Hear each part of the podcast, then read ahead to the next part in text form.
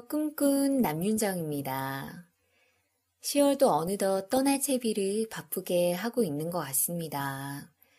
음, 요즘은 정말이지 시간을 붙잡고만 싶네요. 음, 인스타에서 어떤 인치님이 적어 놓으신 한 단어가 참 마음에 들었습니다. 어, 우리가 진지하다라고 말하는 바로 그 진지인데요. 저도 그냥 생각 없이 썼던 말인데, 한자를 풀이해 보면 참진에 잡을지, 즉 진짜로 무엇을 꽉 잡는다는 그런 뜻이죠. 음, 사전을 찾아보니까 마음 쓰는 태도나 행동 따위가 참되고 착실하다 라는 뜻으로 해석되어 있더라고요. 어, 진지하다라는 건 착실하게 진짜를 잡기 위해 애쓰는 마음 또는 행동인 것 같습니다. 여러분은 각자의 삶에 얼마나 진지하신가요? 음, 11월에 만나뵐 제 인생의 큰 멘토가 계세요. 어, 예전에 그분께 성공이란 뭐냐고 여쭤본 적이 있었는데요. 음, 그분께서 정말 아빠가 딸에게 이야기해 주시듯 이런 이야기를 해 주셨습니다. 나는 밖에서는 성공한 사람으로 사람들이 나를 대접해 준다. 그래서 나는 항상 사람들에게 더 친절하게 대하려고 하고 화를 낼 일도 한 번 더 생각하고 정말 배려심 있게 행동을 한다. 그런데 집에 들어가면 나도 모르게 아내에게 짜증을 내고 아이들의 실수를 보고 화내는 나의 모습을 발견하곤 한다. 내가 생각하는 성공이란 밖에서 행동하는 나의 모습이나 집에서 행동하는 모습이 똑같을 때 그게 삶의 성공이지 않을까 생각한다. 라고 이야기를 해 주셨습니다. 어, 밖으로 보여지는 내 모습과 안의 내 모습을 일치시켜 나가는 그 과정이 진짜가 되어가는 과정이 아닌가 싶습니다. 어, 내가 알고 있는 것과 그것을 행동하고 있는 삶, 이런 것들을 고민하고 또 시행착오를 겪으며 진짜가 되기 위해 나아가는 게 어쩌면 삶일 수도 있겠다라는 생각을 해봅니다. 어, 예전 블로그에 제가 음악이 없으면 내가 있는 공간이 색깔 없이 텅 비어 있는 듯한 그런 느낌이 든다고 글을 남겼더니 행변님께서 멋진 댓글을 남겨주셨어요. 어, 음악이 없다는 것은 파동이 없다는 것이지요. 파동은 움직임이고 움직임이 없다는 것은 삶이 없는 것이지요. 편안한 마음으로 자기만의 선율을 만들어내어 마음을 조율하면 좋을 것 같네요. 편안히 쉬시는 밤 되세요. 네, 참 멋진 댓글이죠. 음, 내 마음을 조율하다는 그 말이 참 좋았는데요. 어, 여러분도 차분하게 마음을 조율하시는 그런 시간 가져보시기 바랍니다.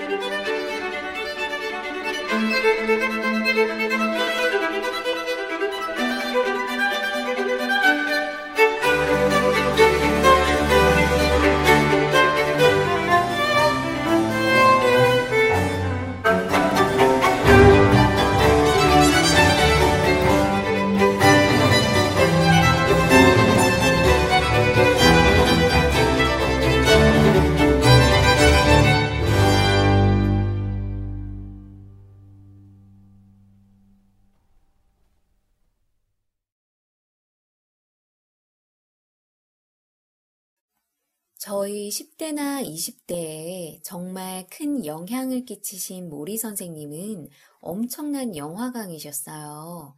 어, 영화를 사랑하는 이유를 여쭤봤더니 영화에는 모든 게 다 담겨 있다고 하셨죠. 음악, 미술, 문학, 패션, 역사, 사람, 그리고 가장 중요한 삶에 대한 이야기. 어, 요즘 그 말씀이 새삼 참 많이 느껴집니다. 예전에는 드라마나 영화를 봐도 그냥 배우들 그리고 그 스토리에만 관심이 있었다면 요즘에는 이 하나의 작품이 나오기까지 탄탄한 스토리를 만들어내는 작가, 그 작가의 의도를 상, 생생하게 살려내는 감독, 그리고 작품 속의 인물을 현실로 끄집어내는 배우들의 연기와 이해도, 그리고 또 하나의 배우인 음악, 작은 소품, 장소 컨택, 뭐 이런 등등 많은 것들이 버무려져서 하모니로 만들어냈을 그 과정들에 관심이 많이 가져집니다. 어, 저는 문학이든 드라마든 영화든 그 작품을 보고 났을 때 어, 내 삶을 돌아볼 수 있는 질문들을 던지는 그런 작품들을 좋아하는데요. 저는 그게 어, 작품을 통해 던지는 메시지면서 작가가 소통하는 그런 방법이라고 생각을 합니다. 저의 이런 생각을 잘 대변해주는 글이 있는데요. 어떤 내용이냐면, 훌륭한 이야기를 만드는 요소는 독자와 작품 사이에서 생기는 감동을 통해 독자들을 현실의 삶으로부터 떨어뜨렸다가 그들이 현실의 삶으로 돌아왔을 때 자신의 삶을 더 잘 이해하게 만들며 삶에 대한 공감대를 형성하게 만든다. 네. 어, 많은 사람들이 계속해서 글을 쓰고 드라마를 만들고 영화를 만드는 그 이유. 바로 무언가 이야기를 하고 싶은 거죠. 그런데 그 전하고 싶은 메시지가 강하게 여운을 남기면서 잘 전달되어졌을 때 우리는 좋은 작품을 만났다고 이야기합니다. 어, 며칠 전에 장재승 배우님과 함께 점심을 먹으면서 어, 영화에 대한 이야기를 잠깐 나누면서 좋은 작품 두 개를 추천받아 왔어요. 어, 라이프 오브 파이와 고야의 유령인데요. 저도 나중에 좀 챙겨봐야 되겠습니다. 여러분도 이번 10월이 가기 전에 내 삶을 돌아볼 수 있는 좋은 책이나 영화 또는 뭐 무엇이라도 그렇게 한, 하나쯤은 한번 접해 보시기 바랍니다.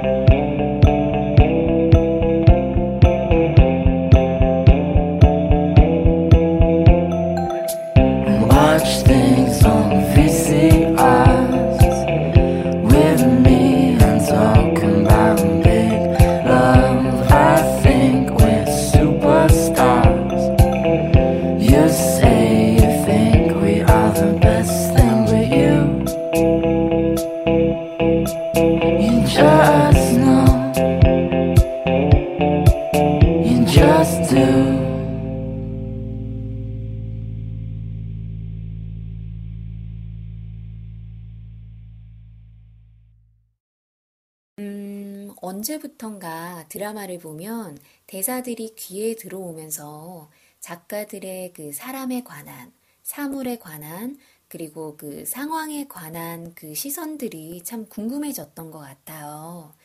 어, 노희경 작가를 좋아하게 된 바로 그 작품, 그들이 사는 세상에서 드라마국 PD인 준영이 자유연애론자인 동료 PD에게 왜 헤어진 연인과 친구하는 게 이상한 거냐고 물어보는 그 장면이 있습니다. 어, 참 그답게 시원하게 한마디 탁 날려주고는 또 덧붙여서 준영에게 툭 한마디를 던지면서 이렇게 말을 했었는데요. 넌 가만 보면 아무것도 모르면서 되게 아는 척 드라마 만들더라. 이렇게 하면서 엘리베이터를 그냥 나가버립니다. 어, 이 드라마 속의 한 장면이 아니더라도 우리는 살아가면서 얼마나 사랑에 관해서 아는 척 하면서 지내고 있는 걸까요? 음, 저는 제가 꼬부랑 할머니가 되었을 때 누군가 나에게 사랑이 뭐냐고 물어보면 참 난감한 표정을 지으면서 애써 그냥 그러한 말을 해주는 그런 할머니가 되고 싶지는 않아요. 음, 저는 지금 제가 하고 있는 이 일을 35살까지 열심히 하고, 그리고 그 후에는 다큐멘터리 감독이 돼서 사랑에 관한 이야기를 만들고 싶었었거든요. 어, 사랑에는 답이 없기 때문에 어쩌면 자유롭게 표현할 수 있을 것 같았었는데, 어, 그런데 이 꿈은 꼭 제가 아니어도 다른 재능 있는 사람을 통해서 이뤄도 될 것 같다라는 그런 생각이 들었습니다. 좀 현실을 직시한 거죠. 네. 어, 사랑 이야기가 매력 있는 이유는 사랑은 사랑으로 끝나는 게 아니라 거기엔 사람이 있고 또 삶이 있기 때문이 아닌가 싶습니다.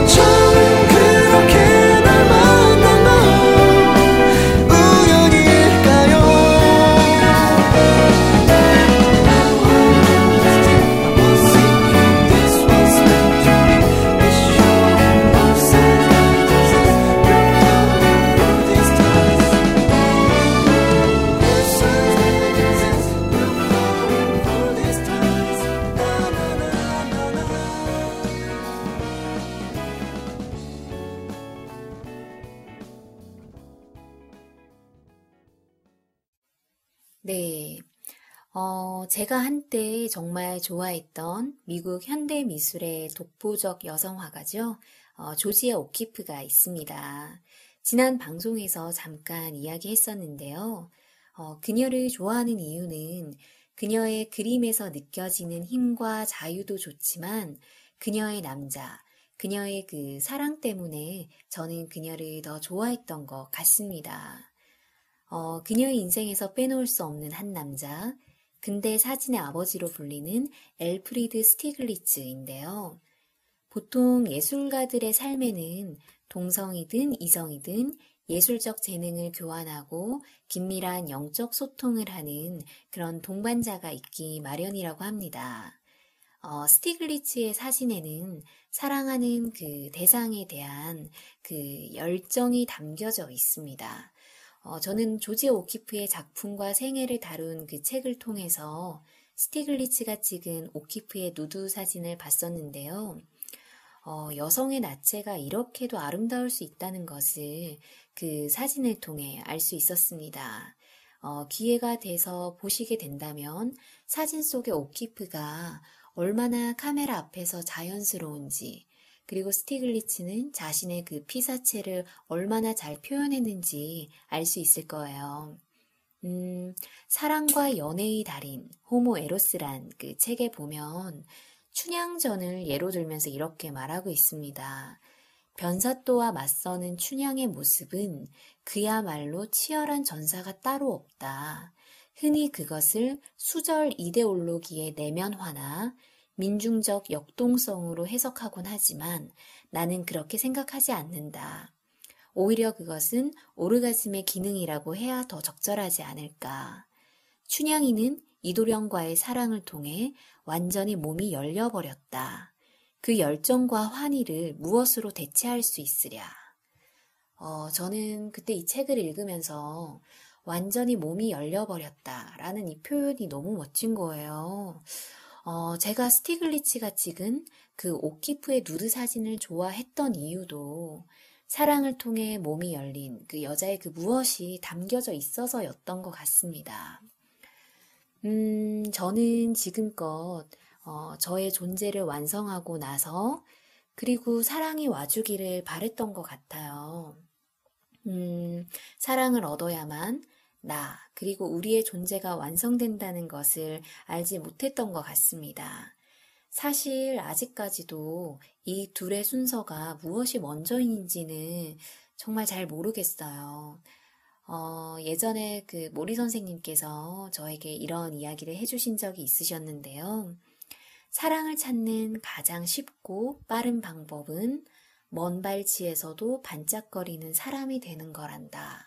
라고 이야기를 해 주셨는데, 그때는 그 이야기가 무슨 말인지 잘 몰랐는데, 지금 또 없지 않아 추상적인 면이 있긴 하지만, 어, 이게 어떤 거를 의미하는 건지 조금씩, 네, 좀 알아가는 것 같습니다.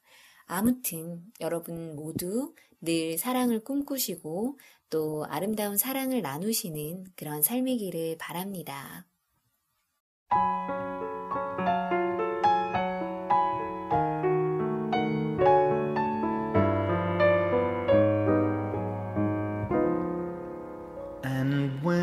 October goes, the snow begins to fly above the smoky roofs. I watch the planes go by, the children running home beneath a twilight sky.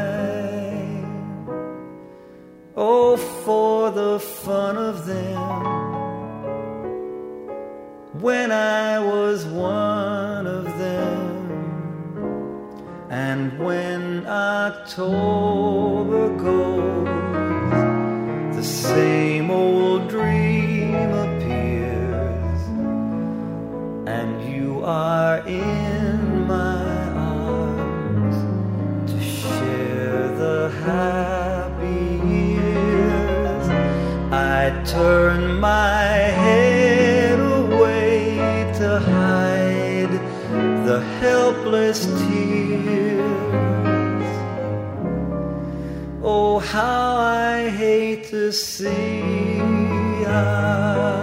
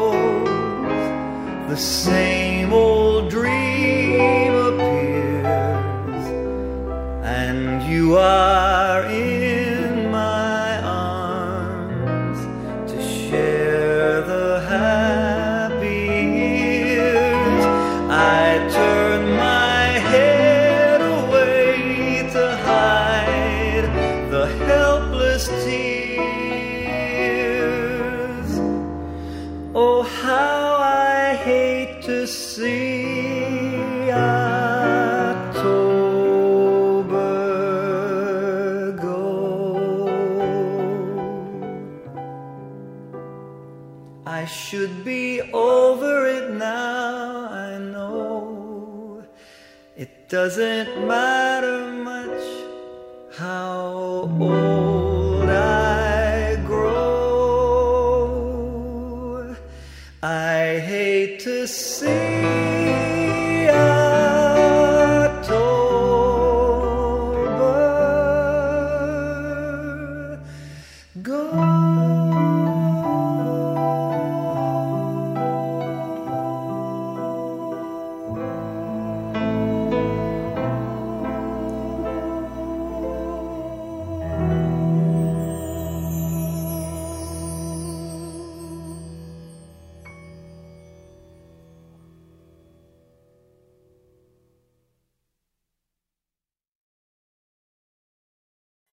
네, 오늘 꿈꾼 이야기는 이쯤에서 마무리하겠습니다.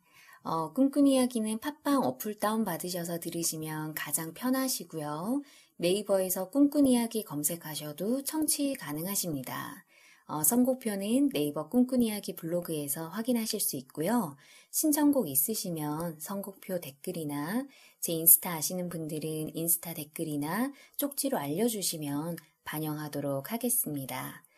어, 사실 이번 방송도 신청곡이 있어서 정말 수많은 마음을 고쳐먹고 방송을 하게 되었답니다.